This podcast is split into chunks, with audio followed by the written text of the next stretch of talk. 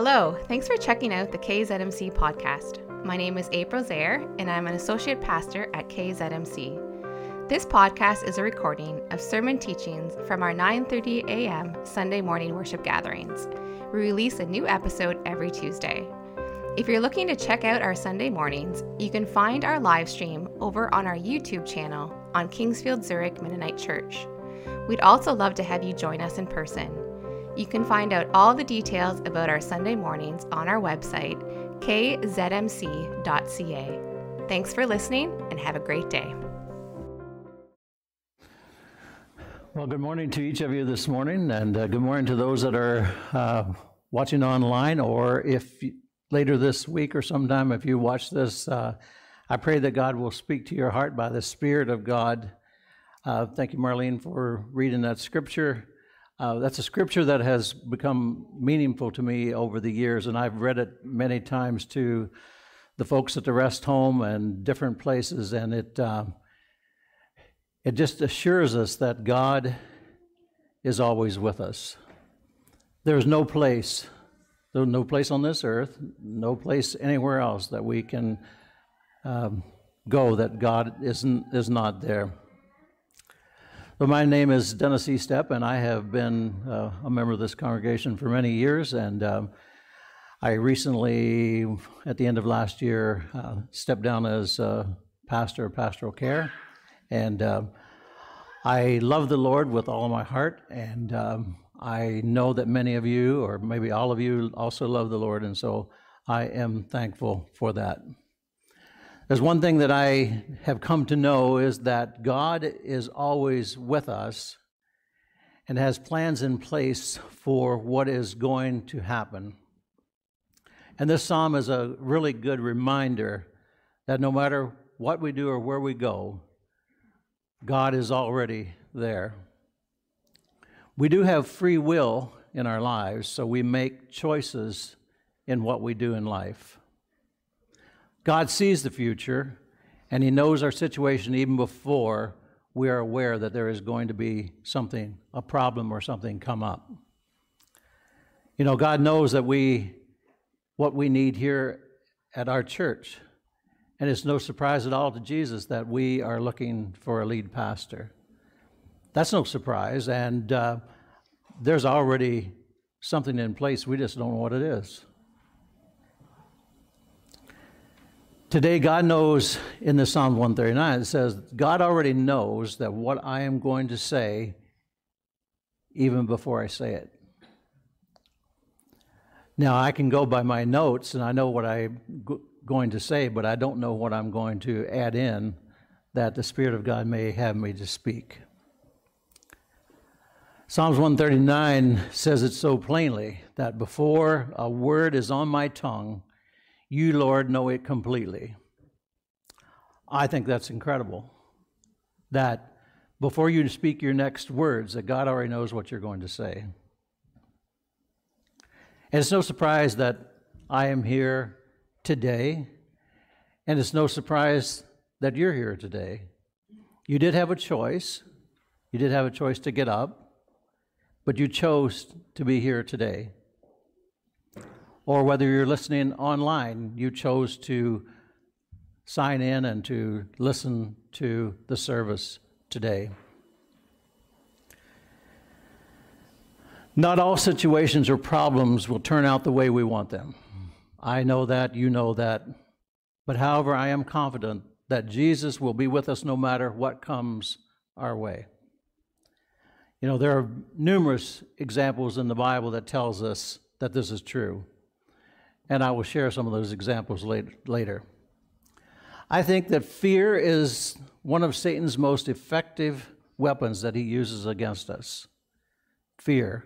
There's so many times, and there's a, I looked at something and I, I don't know if it's totally correct, but it says that there's, fear not is listed 365 or 366 times in the Bible. I, I didn't try to figure out whether that is actual factual or not, but I know that the Bible says many times, fear not, fear not. But Satan wants to use that to cause us to be fearful that God is far away or that he is absent from our present, or he doesn't really care about what goes on in our lives. The statement, God doesn't care about you or me, is a blatant lie. God does care. But have you ever felt that way before? Have you ever felt that God just really doesn't understand what I'm going through? Or have you ever prayed and asked God to do something and you believe that God just doesn't hear what you're praying? Well, if you have, you're not alone. I think every one of us here would probably have experienced that at some point in our lives. So it seems that we've all experienced at some point in our lives that God is distant or God is not available. But that's not true. I just want to share with something in a story back in the Old Testament. It's the compelling story of, of the prophet Elijah, the Tishbite, and it's recorded in 1 Kings 18. Now, I'm not going to hit all the points that's in that story, but uh, so if you really want to, I've just really become interested in more in uh, the stories of the Old Testament over the last six, eight months. I've, I've read those stories over and over and just how God has been with the people. So, Elijah, the story, I'm sure you've heard his name. He, he was the one that challenged the, the prophets of Baal. Baal was a, a Canaanite deity and took the shape of a, of a bull or a ram, and it was associated with fertility. And Baal, for some, was the replacement of the one true God, the creator of the universe. This account reminds me and remi- should remind you that there's only one true God, and He is available. So, some background to the story King Ahab had married Jezebel, and he turned away from the Lord. It's recorded in 1 Kings that King Ahab did more evil in the eyes of the Lord than any of those that had come before him, because he was serving and worshiping the false god Baal. And Jezebel, his wife, was intent on killing all of the Lord's prophets. There was only one left of God's prophets, and his name was Elijah. You know, there are two people in the Bible that tells us that they did not die, that they were taken from heaven. Elijah was one of them, and the other was Enoch, which was the great, great, great, great, four greats, grandson of Adam. And Enoch was the great grandfather of Noah. So the word of the Lord came to Elijah, telling him to go meet with King Ahab. Like I said before, there's a lot of details in here that I'm going to skip because it would take uh, a long time to go through all of those. But the details are found in 1 Kings chapter 17 to 22, and then 2 Kings 1 and 2. And that was when Elijah was taken up to heaven in a whirlwind. So Elijah meets with King Ahab and asks him to call the people of Israel to Mount Carmel. So the king sent out a message for all the people to assemble all over Israel to come to uh, meet at Mount Carmel along with the prophets of Baal.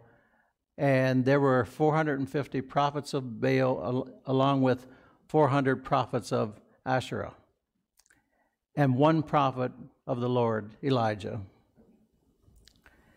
And the people assembled on Mount Carmel, and Elijah went before the people, and these are the words he said How long are you going to waver between two opinions? If the Lord is God, follow him. But if Baal is God, follow him. So when I was reading this story over and over, I wondered are there idols or Baals in our lives that, that distract us from following the one true God? Is there something more important than Jesus in your life? Only you can answer that. I think sometimes we put other things more important than Jesus. My prayer is, is that as, as I speak this morning, that the Holy Spirit will convict each one of us what it is that we need to hear this day. I don't know what that is. And maybe you don't know what it is, but I believe the Spirit of God can convict us of that. So this story goes on to say that Elijah issued the challenge to get uh, two bulls to, to, for the sacrifice, uh, one for Baal's prophets and one for Elijah. Baal's prophets were to prepare the bull for sacrifice and put it on top of the wood, and, but not set any fire to it. And Elijah would do the same. And then they were supposed to call on the name of their God. Baal for the Baal prophets, and Elijah would call on the name of the Lord. And the God who answered by fire, he is God. And as the people had gathered, they said, That sounds good. So the prophets of Baal prepared the sacrifice, they put everything on top of the wood, and then they started in the morning calling on their God. They shouted, Baal, answer us. But no response. No one answered. And they danced around the altar and they kept on and kept on. And by noon, they were, they were getting louder. And, and Elijah be, actually began to taunt them, saying, Well, shout louder. Surely he is God. Perhaps he's deep in thought, or he's busy, or he's traveling. Maybe he's asleep and must, must awake him. So they shouted louder and louder.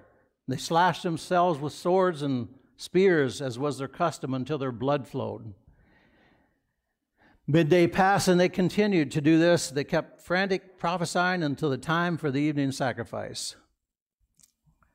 And these, there was no response. No one answered, and no one paid attention as they tried to call on Baal, their God.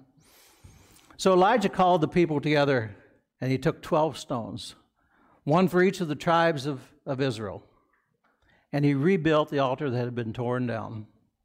He repaired it and put the sacrifice on top of the wood. He dug a trench around the altar. He then instructed them to pour four large jars of water on top of the sacrifice, and then to do it again, and then to do it a third time until the water ran down all over the, and ran into the trench. And these are the words that are written in the scripture. At the time of the sacrifice, the prophet Elijah stepped forward and prayed, Lord, the God of Abraham, Isaac, and Israel, let it be known today that you are God in Israel, and that I am your servant, and have done all these things at your command. Answer me, Lord. Answer me, so that these people will know that you are Lord, our God, and that you are turning their hearts back again. And the fire of the Lord fell down from heaven and burned up the sacrifice. It, it, burned up the stones and the soil, and it licked up all the water that was in the trench. If you and I would have been there, we probably would have said the same thing. We would have fell to the ground and cried, The Lord, He is God. The Lord, He is God.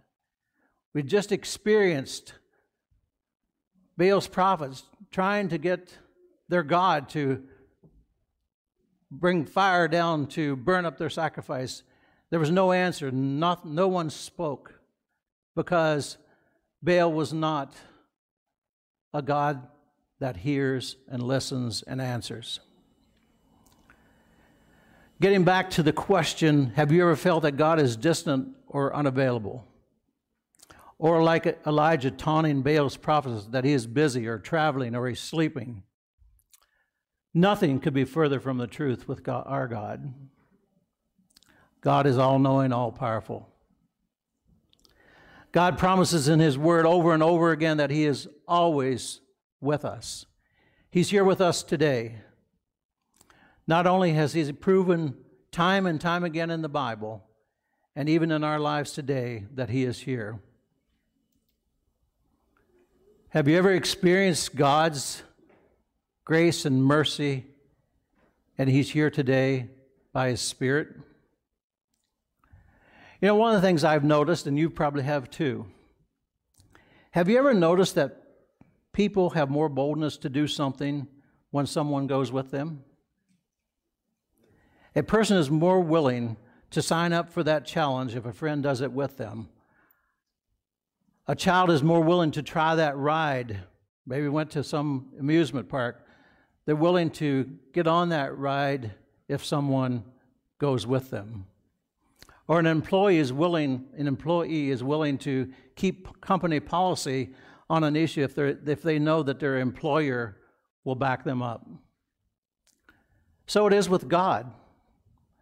We are more willing to fulfill a task as people if we know that God is with us and we know that He is. You know, God told Joshua He'll go with them. God has told us that He will be with us wherever we go. We many times mistakenly believe that when bad or difficult things come into our lives, that it's an indication that God is absent. We have numerous examples in the Bible that God was there in the midst of war and famine and floods and storms. And not only is God there in those times, He also has a plan in place. But maybe not the way we would want it, maybe not the way we would ask. So, some examples is Abraham and Isaac. You remember the story? God asked Abraham to sacrifice his son. His son, born in old age, didn't think he was going to have a son. And here God was asking him to sacrifice his son. But when Isaac and Abraham were on their way, they took along the wood and they took the fire. And Isaac asked his father, We have all we have the wood and the fire, but where's the sacrifice? And Abraham answers, God will provide. And we see as, as Abraham went up on that mountain, he bound up his son. But when he was going to sacrifice him, God called out and said, No. And it says that they're close by was a ram caught in a thicket. Doesn't that seem like a pretty amazing thing that, that God already had something in place?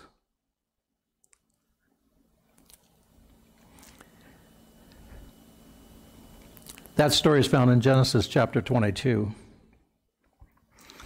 Or another example is consider the life of Joseph. Joseph was 17 years old when he had two dreams. And the first dream he told his brothers, he said, We were binding sheaves. Now, probably many of us here have never bound sheaves, but I bet you some of you know exactly what I mean. I, I've been up in, in the old order in Amish country, and I see them once in a while, these sheaves that are in the field. So Joseph had this dream, and he said, we were binding sheaves of grain, and my, suddenly my sheaves stood up, and your sheaves all bowed down. Now, you know, there's a lot of sibling rivalry in, in a lot of homes, and I don't think that would go over too well, and it didn't go over well. Like his brothers were ticked off with Joseph that, uh, that they thought that he was going to bow down to them. So they actually hated him for it as well that, that their father loved Joseph more than them. That doesn't go too well in very many families to have a favorite, I don't think. But then he had another dream, and in the second dream, the sun and the moon and the 11 stars bowed down to him. And so he told his brothers and again, and, and then he told his father, and his father rebuked him. And, and, and he said, Well, your mother, well, your mother and, and I and your brothers actually come and bow down before you to the ground? And his brothers were totally jealous. But it says the father kept this in his mind. So after these dreams, Joseph's brothers sold him into slavery. And he was taken to Egypt and was bought by Potiphar, one of Pharaoh's officials. Scripture tells us that Joseph was distressed and pleaded with his brothers for his life. I can't imagine what it would have been like to be Joseph and to be. They had conversations that they actually wanted to kill him. And they ended up, and then they threw him into a dry well. And then they took him out of that well and sold him to the Ishmaelites going to Egypt, and that's where he was sold to, to Potiphar. So Joseph started serving in Potiphar's household, and Potiphar saw that everything that Joseph did prospered. No matter what Joseph touched, it was just blessed by God. So everything he did, Potiphar put him in charge of his whole household. And he served there for 11 years, taking care of Potiphar's affairs. And then Potiphar's wife lied and told her husband that Joseph had tried to sleep with her, and Joseph was put in prison for two years. But even while in prison, God was with him and God blessed him. And so the, the prison warden put Joseph in charge of all the prisoners. Like it's pretty amazing when you think about all the things that God did through Joseph.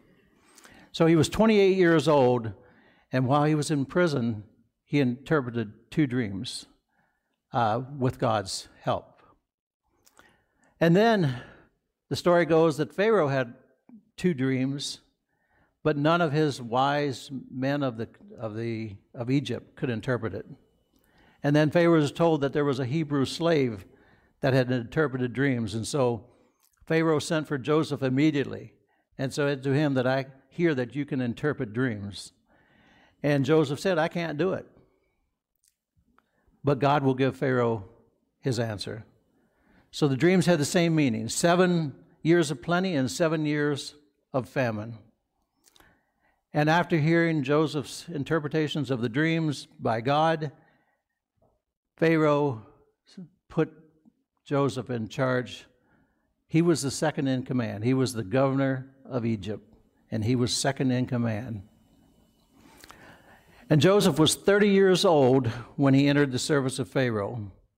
So 13 years had passed since Joseph had the dreams, and they had not been fulfilled.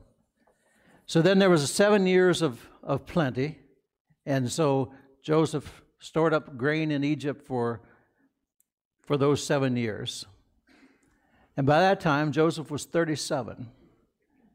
20 years had passed by since he had those dreams that his brothers would bow down to him.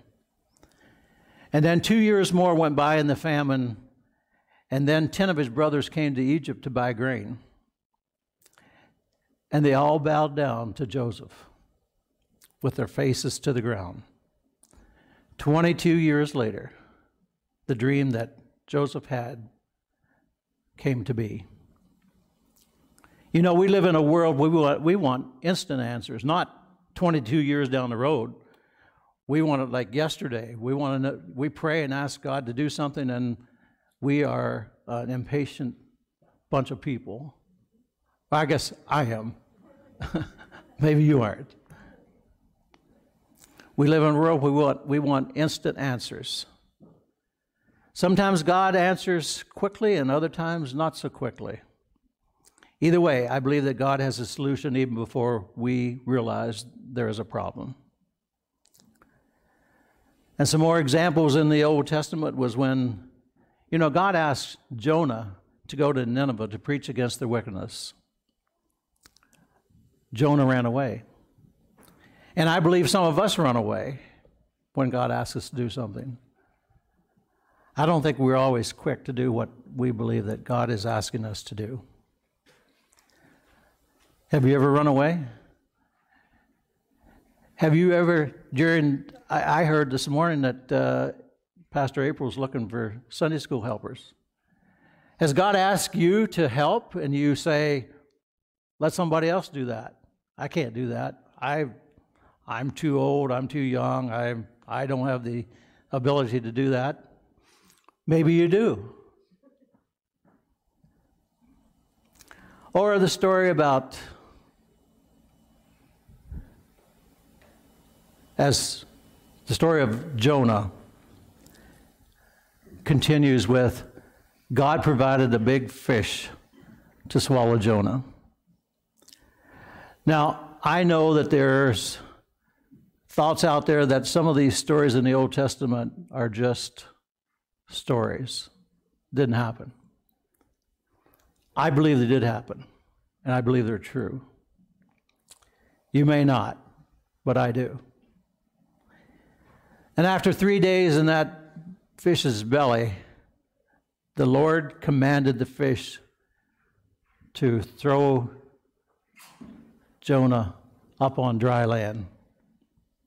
That's Jonah 1 to 4, that story.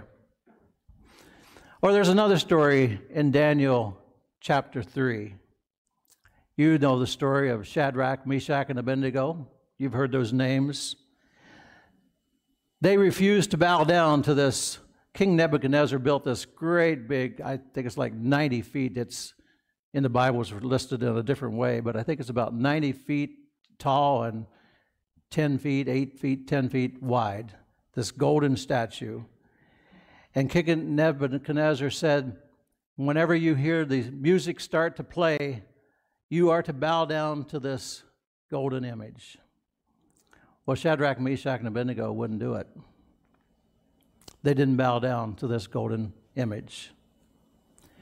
And they were told that if you didn't bow down, you'd be thrown into a blazing furnace. That'd make you think, wouldn't it?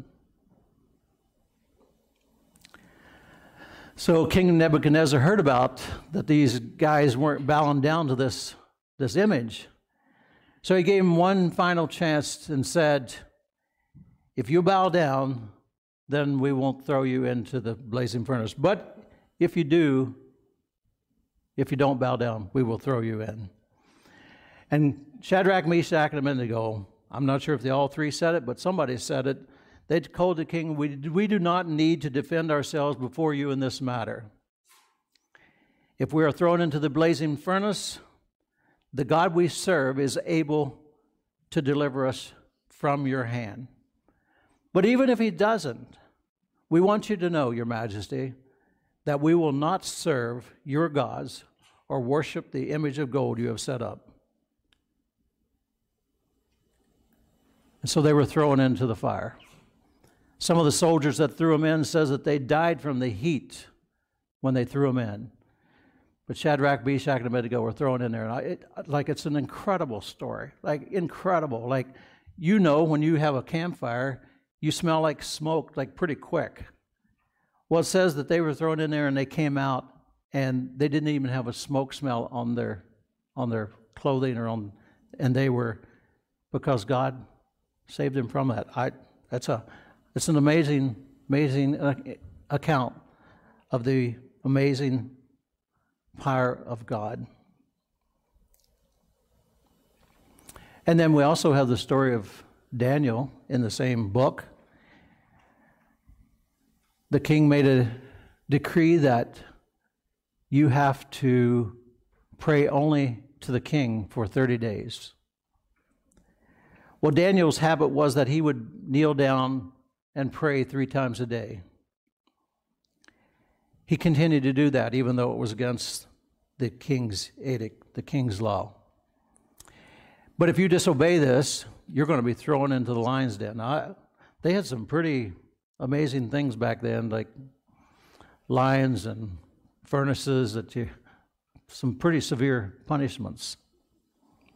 But Daniel continued to do as he had always done. He knelt down three times a day as was his custom. And he was thrown into the lion's den.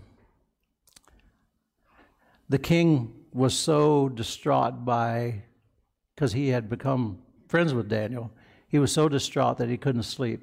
So he stayed up the whole night. An angel from God closed the mouths of the lions.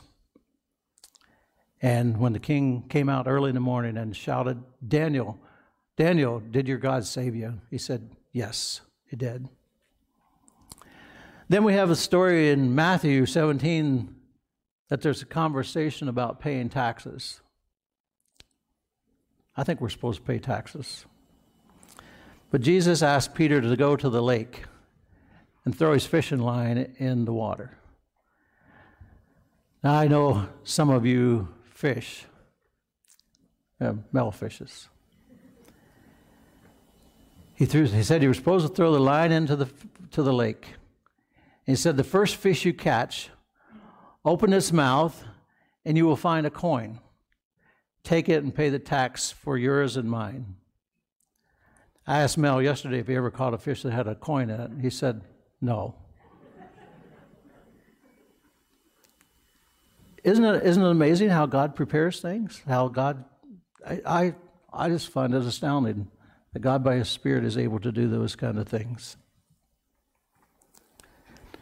Or in Matthew 21, Jesus asked two of his disciples to go to the village, and you will find a donkey and a colt with her.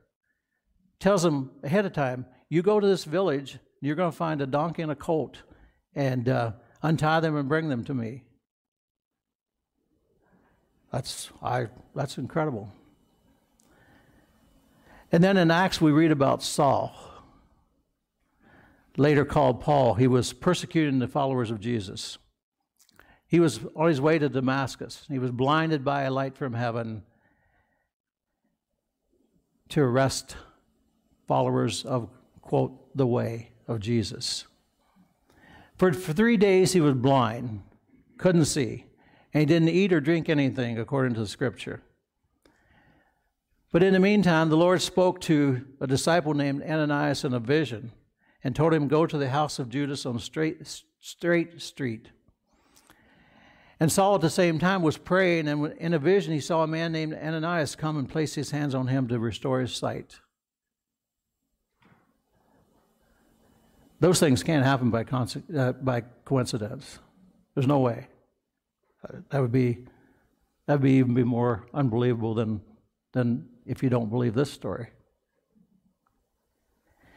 And then one more scripture um, in in Acts chapter ten. It talks about Cornelius, he was a Gentile. He was a devout follower of God, God fearing. And he had a vision of an angel telling him to send to Joppa for a man named Simon who is called Peter. He is staying with Simon the tanner, whose house is beside the sea. So Cornelius called two of his servants and a, and a devout soldier, and he instructed them to go to Joppa to ask Peter to come. I don't know if he knew who Peter was or not. Maybe, maybe not. Anyway, he, he told him where to go, what street to go to. Um, basically, gave him the address to go to find Peter. And the next day, about noon, Peter was up on his roof praying, and he was hungry, and so the, a meal was being prepared, and he fell into a trance. And this large sheet dropped down with all kinds of animals on it. And a voice said, Get up, kill, and eat and Peter said, Surely not, Lord. I have never eaten anything impure and unclean. And this happened three times. Peter was wondering the meaning of this scripture when the men from Cornelius arrived and told him the encounter Cornelius had with the angel and asked him to come so he could hear what Peter had to say. Peter was well aware that Jews were not to associate with the Gentiles or visit them. But he went after receiving this message from God that he should go and not call anything impure or unclean. So when he got there, Cornelius told him that what had happened, and Peter preached the great news that Jesus died on the cross for everyone's sins. And Cornelius and all his household received the Holy Spirit and were baptized in the name of Jesus. God is always with us and promises to never leave us or forsake us. The best way to remind ourselves of this promise is to read the promises in the Bible telling us that He is always with us. A few more of these verses in Joshua 1 9, it says, Have I not commanded you? Be strong and courageous. Do not be frightened and do not be dismayed, for the Lord your God is with you wherever you go. Isaiah 41:10 says, "Fear not, for I am with you. Do not do not be dismayed, for I am your God. I will strengthen you, I will help you, I will uphold you with my righteous right hand." Deuteronomy 31:6 Be strong and courageous. Do not fear or be in dread of them, for it is the Lord your God who goes with you. He will not leave you or forsake you. Zephaniah 3:17 The Lord your God is in your midst, a mighty one who will save. He will rejoice over you with gladness. He will quiet you by his love. He will exalt, exalt over you with loud singing. Matthew 28 19 and 20, a, a familiar verse. Jesus said, Therefore, go and make disciples of all nations, baptizing them in the name of the Father and the Son and the Holy Spirit, and teaching them to obey everything that I have commanded you. And surely I am with you always to the very end of the age. Hebrews 13:5 says, "Keep your lives free from the love of money and be content with what you have, because God has said, never will I leave you, never will I forsake you."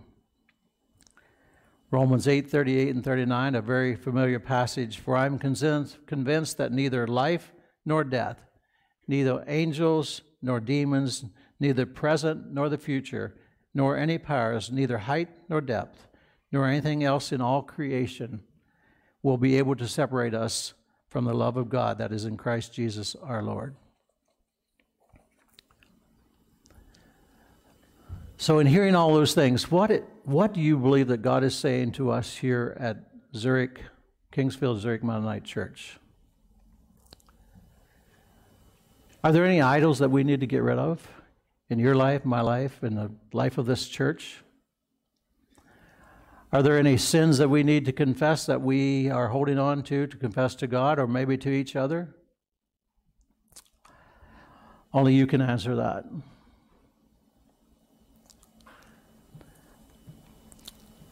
One final thing. I believe that we each need to confess our sins and give our lives to Jesus.